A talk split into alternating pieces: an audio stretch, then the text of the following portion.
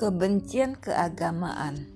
Seorang wisatawan berkata kepada pemandunya, "Saudara dapat berbangga atas kota saudara. Saya amat terkesan melihat begitu banyak gereja di kota ini. Tentu umat di sini sangat mencintai Tuhan." Entahlah, jawab si pemandu dengan sinis.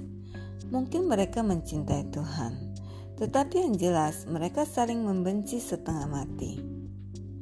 Ini mengingatkanku akan seorang gadis kecil yang pernah ditanya, "Orang kafir itu siapa?"